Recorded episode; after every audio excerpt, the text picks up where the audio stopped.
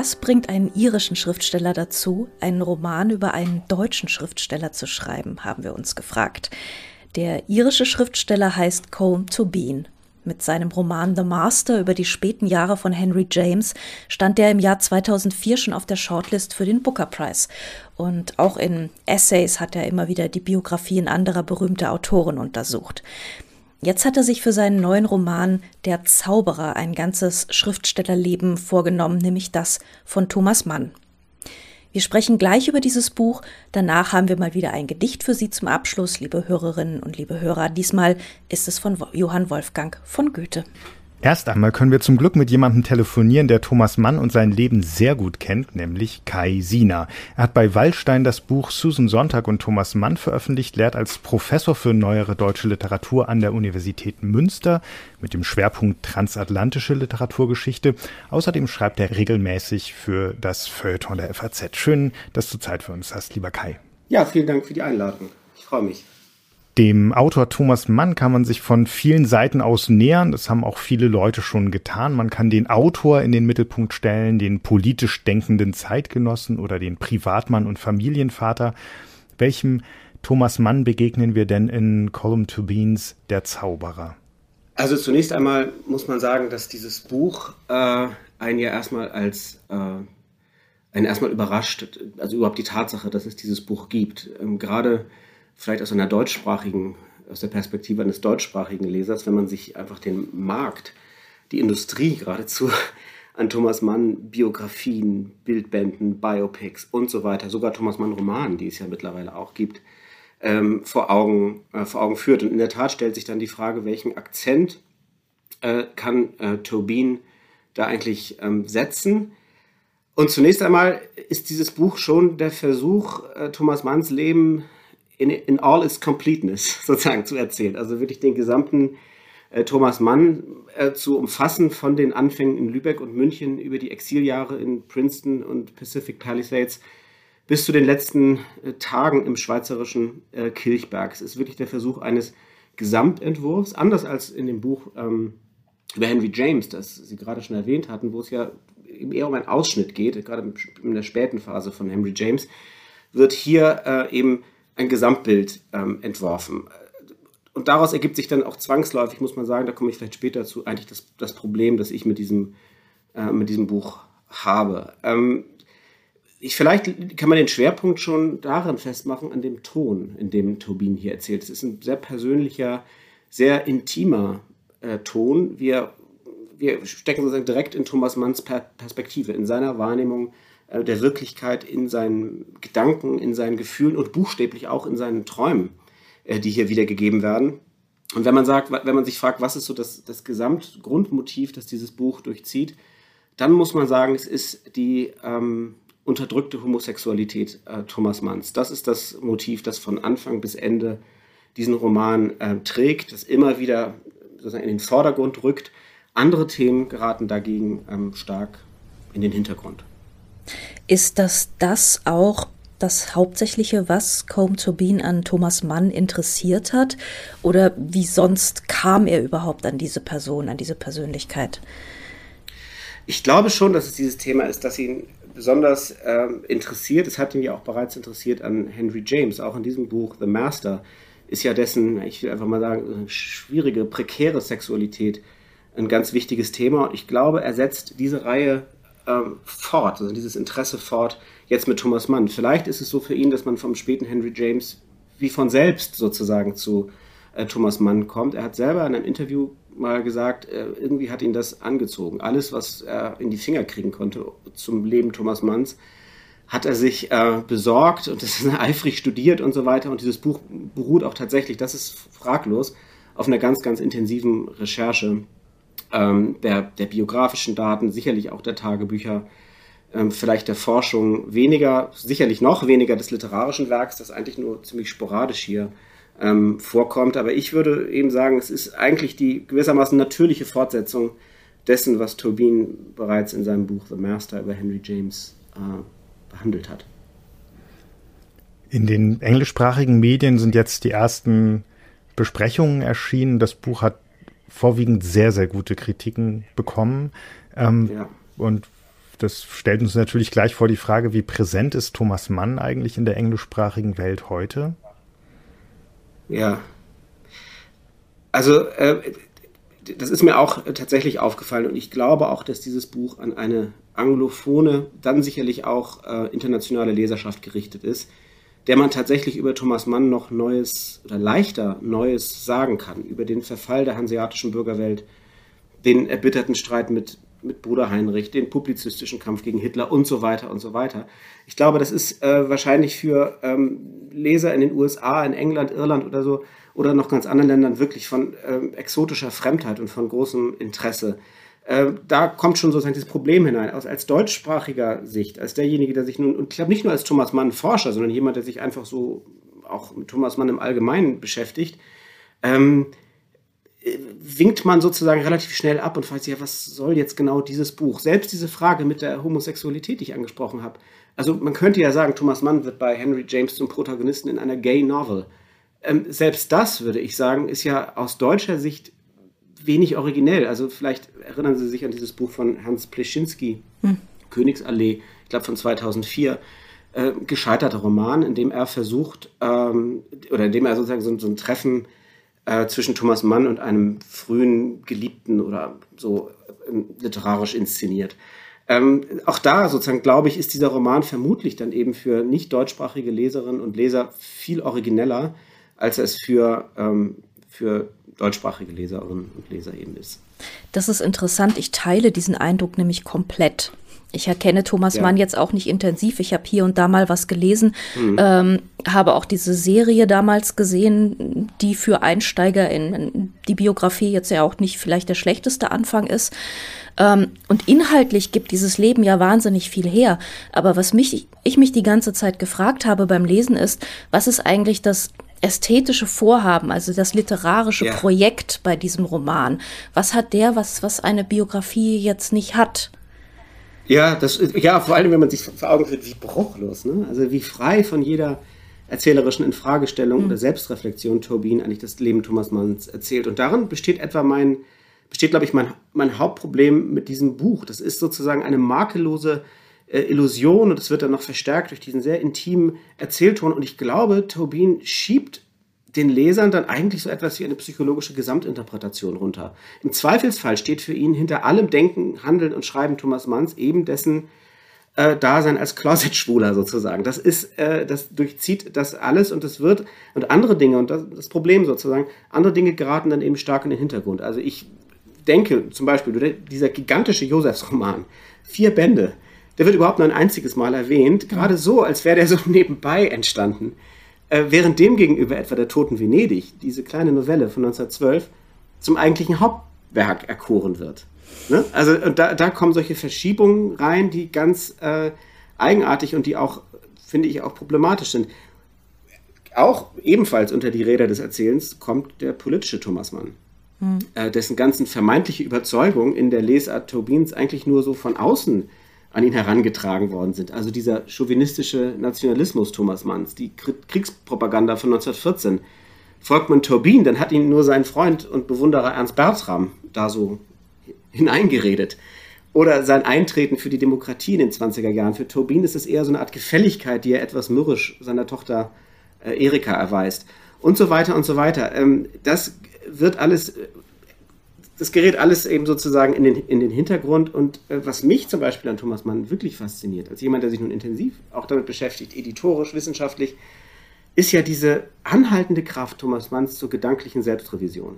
Ne? Also sich immer wieder auf neue Situationen einzustellen, immer wieder auch die politischen Haltungen und Meinungen neu zu denken, nicht stehen zu bleiben. Ich meine, Thomas Mann als äh, wirklich äh, publizistischer Kämpfer gegen Hitler, als Verteidiger der Demokratie und so weiter. Das war mir alles nicht in die Wiege gelegt, sondern es ist der Prozess eines langen Nachdenkens, eines beständigen sich hinterfragens und so weiter.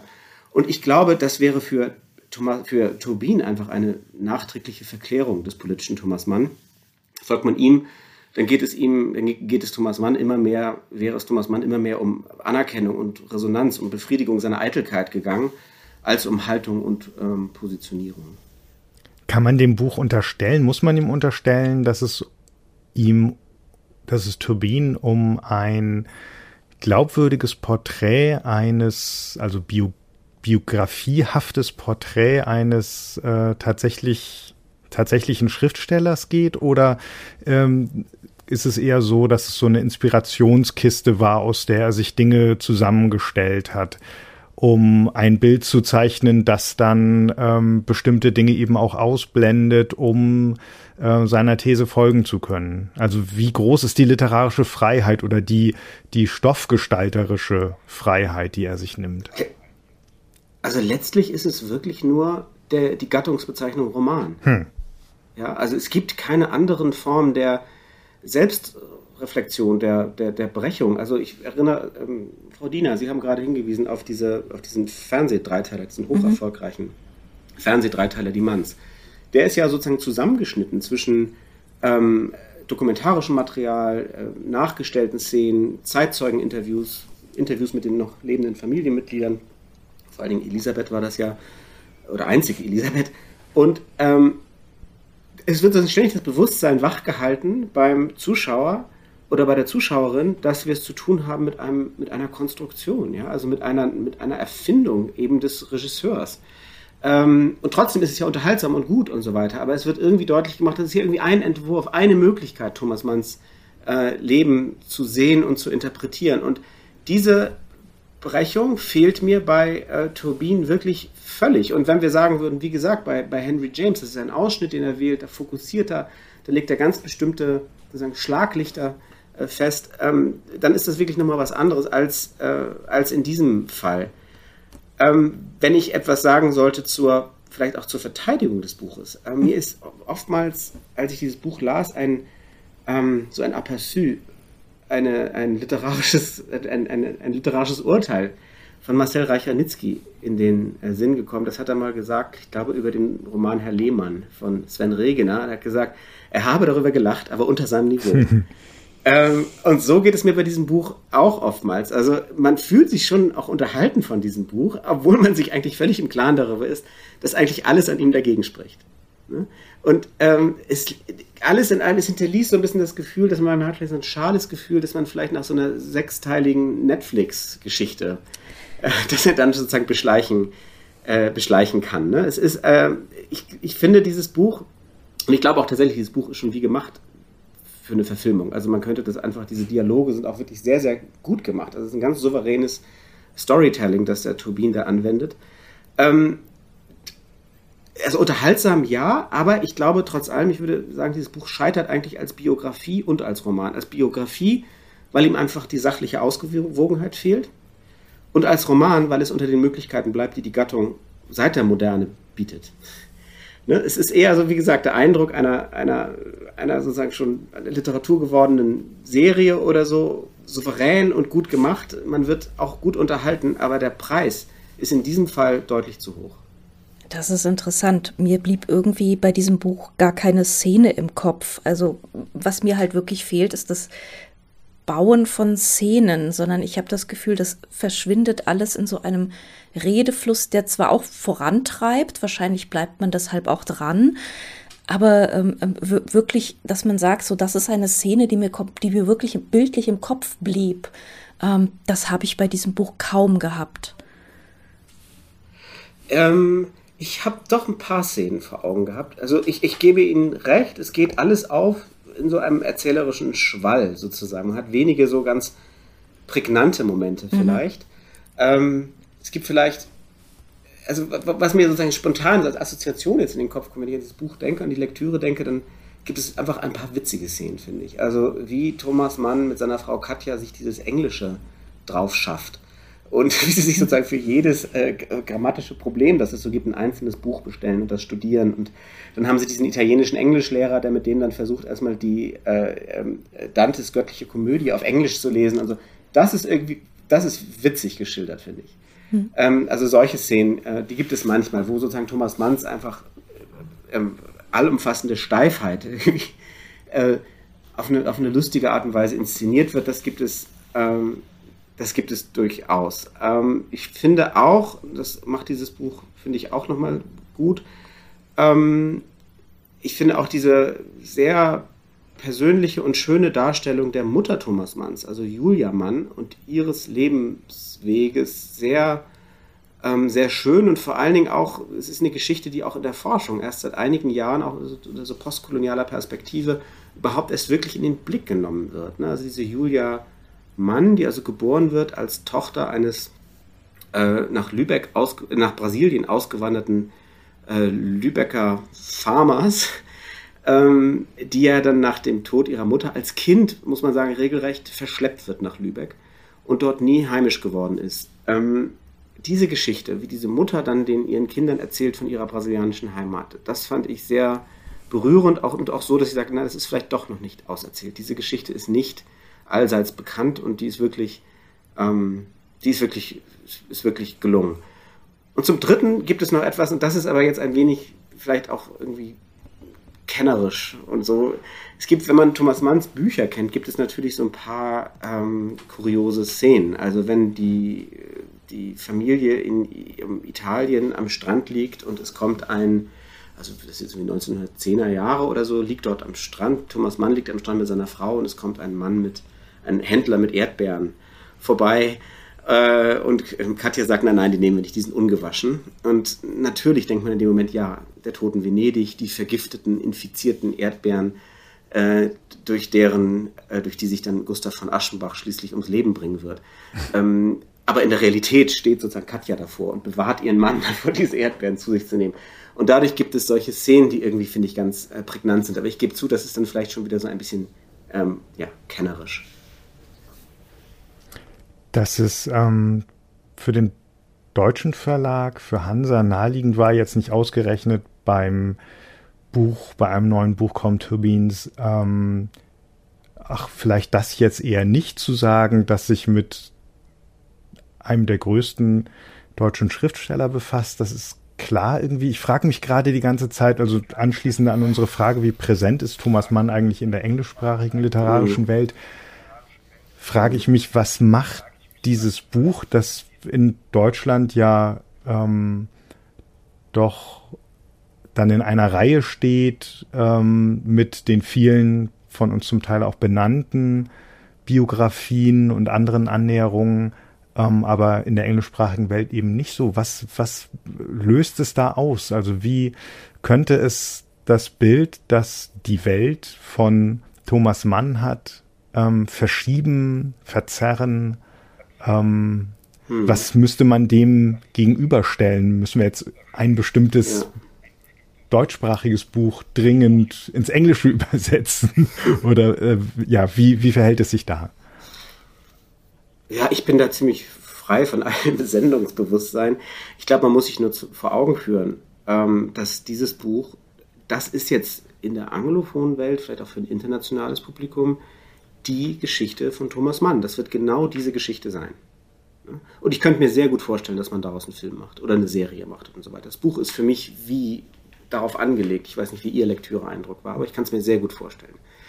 Ähm, und deswegen reagiere ich sozusagen auch so kritisch, ne? weil einem eben diese Interpretation und diese Deutung so untergeschoben ähm, werden. Was hier völlig in den Hintergrund rückt, das habe ich bereits ja auch erwähnt, ist die Literatur. Übrigens auch, muss man natürlich auch sagen, auch in Deutschland. Wir sprechen jetzt über dieses Buch von äh, Tobin. Das wird sicherlich in den nächsten Wochen in allen großen deutschsprachigen Zeitungen ähm, rezensiert werden. Wenn ich jetzt aber etwa daran denke, dass vor einigen Monaten äh, in einer ganz in einer ganz lehrreich kommentierten Neuedition Thomas Manns später Erzählungen erschienen sind, nämlich im Rahmen der großen kommentierten Frankfurter Ausgabe.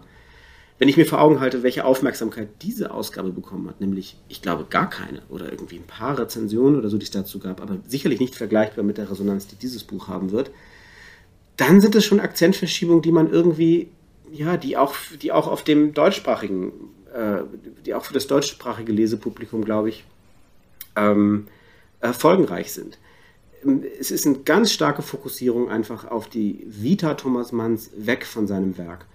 Ähm, und das kann man natürlich auch kritisch sehen.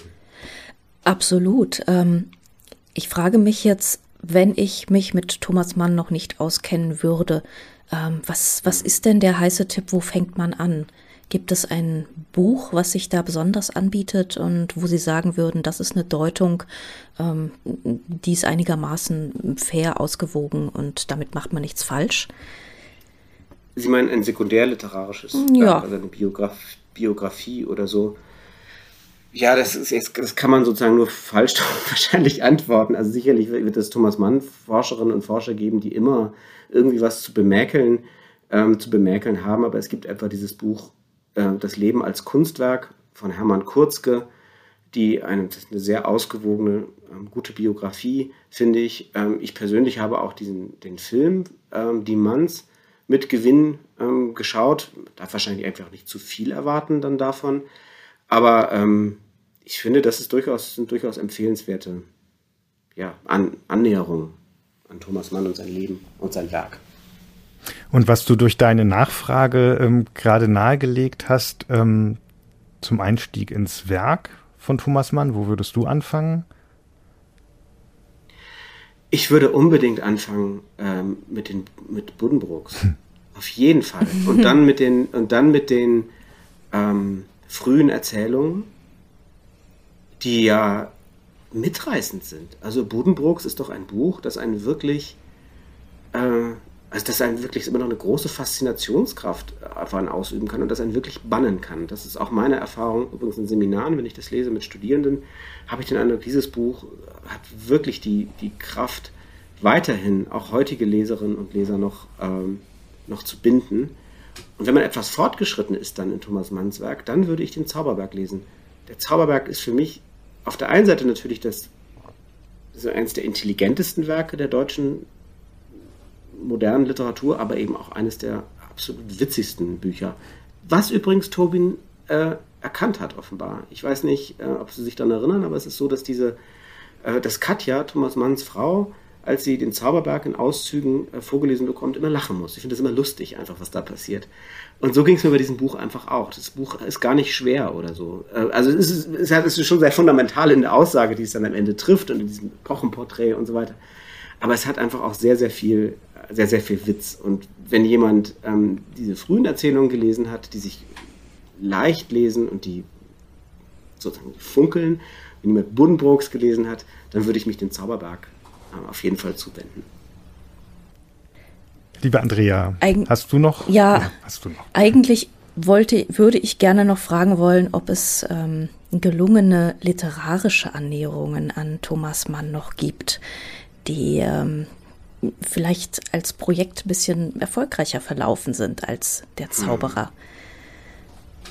Ja, ich finde die Idee komisch, ehrlich gesagt. Ich finde die Idee, die ganze Idee so ein bisschen abwegig. Ähm, warum eine literarische Annäherung an, ein, an eine Figur, die ihrerseits Autor war und die natürlich auch stark aus ihrem eigenen Leben ähm, ähm, von ihrem eigenen Leben gezehrt hat, sozusagen für das eigene Werk. Ähm, ich finde die Idee irgendwie komisch und mir fällt jetzt auch spontan nichts ein. Es gibt ein Buch, das war allerdings nicht Thomas Mann, sondern das ist bezogen auf Kafka, das mich damals sehr berührt hat und das ist der Roman von Michael Kumpfmüller, Die Herrlichkeit des Lebens. Da geht es um äh, ein letztes Jahr, das Kafka verbringt mit seiner Verlobten Dora Diamant. Die haben dieses Jahr nie zusammen verbracht. Aber Michael Kumpfmüller schenkt es Kafka gewissermaßen posthum äh, in der Fiktion. Das finde ich irgendwie eine, eine, rührende Idee und vor allen Dingen auch eine, wo die Literatur voll zum Tragen kommt. Ne, wo man sozusagen frei sein darf und wo, die, wo man sich auch nicht beschränken muss, sozusagen an irgendwelche Fragen der Ausgewogenheit und so weiter, auf die ich eben Turbin schon verpflichten würde. Äh, das wäre ein Beispiel für, eine, für, einen, für einen Schriftstellerroman, den ich irgendwie sehr schön finde und sehr gelungen finde. Oder man sucht sich eine Nebenfigur, wie es Thomas Mann in Lotte in Weimar getan hat. Das stimmt, ja. Das wäre auch eine Möglichkeit. Der Zauberer heißt der Roman, im Englischen The Magician, von Combe to Bean, wurde übersetzt von Giovanni Bandini, erscheint am 27.09. im Hansa Verlag, hat 560 Seiten und kostet 28 Euro. Vielen Dank, lieber Kaisina, für das Gespräch. Ja, vielen Dank auch von meiner Seite. Danke sehr. Jetzt hören wir noch ein Gedicht namens Hartem von Johann Wolfgang von Goethe. Es kommt aus der Frankfurter Anthologie, der Vorstellung und Interpretation eines Gedichts, die wir seit fast 50 Jahren jeden Samstag bei uns im Feuilleton haben, vorgelesen von Thomas Huber. Diesmal schreibt Gisela Trams über das Gedicht. Sie finden ihren Beitrag in den Shownotes verlinkt und auf unserer Seite faz.net slash Bücher-Podcast. Die Seite natürlich mit UE. Dort finden Sie auch mehr zu Combe to und zu Thomas Mann. Wenn Sie uns erreichen wollen, dann schreiben Sie uns. Wir freuen uns. Wir müssen allerdings einräumen, wir schauen nicht jeden Tag ins Postfach hinter der E-Mail-Adresse bücher-podcast.faz.de, Bücher mit UE. Das musste neulich auch ein Hörer erfahren, der an einem Samstagnachmittag gerade ein bisschen Zeit für Podcasts hatte und die für den nächsten Tag angekündigte Folge gern jetzt schon gehört hätte. Haben wir leider erst Anfang der nächsten Woche gesehen, hätten wir aber auch nicht helfen können. Wir freuen uns natürlich auch, wenn Sie uns liken und bewerten und abonnieren, überall wo es gute Podcasts gibt. Bei Instagram heißen wir @fazbücher, auch da mit UE. Bevor wir jetzt noch Thomas Huber mit dem Gedicht hören, sagen wir vielen Dank fürs Zuhören und bis bald. Bis bald. Johann Wolfgang Goethe Harten Locken, haltet mich gefangen in dem Kreise des Gesichts. Euch geliebten braunen Schlangen zu erwidern hab ich nichts. Nur dies Herz, es ist von Dauer, schwillt in jugendlichstem Flor. Unter Schnee und Nebelschauer rast ein Ätna dir hervor. Du beschämst wie Morgenröte jener Gipfel ernste Wand, und noch einmal fühlet hartem Frühlingshauch und Sommerbrand. Schenke her, noch eine Flasche, diesen Becher bring ich ihr, findet sie ein Häufchen Asche, sagt sie, der verbrannte mir.